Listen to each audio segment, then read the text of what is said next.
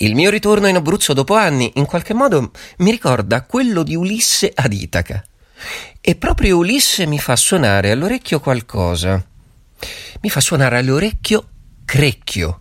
Sì, non è un nome fantastico, ma è il nome di un paese sulle colline abruzzesi, dalle parti di Ortona, che sicuramente merita una visita.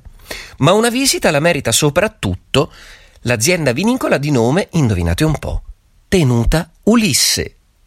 Tutto torna a questo punto e allora me ne vado a fare una bella degustazione.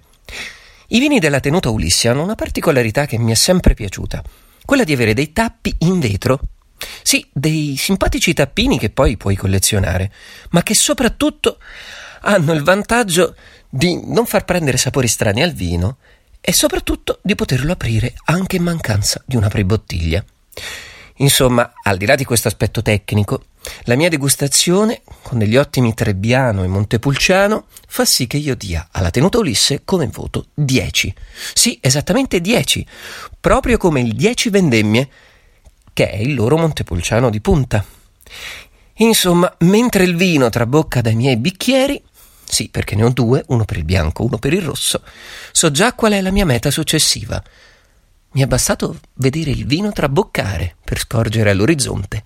Un trabocco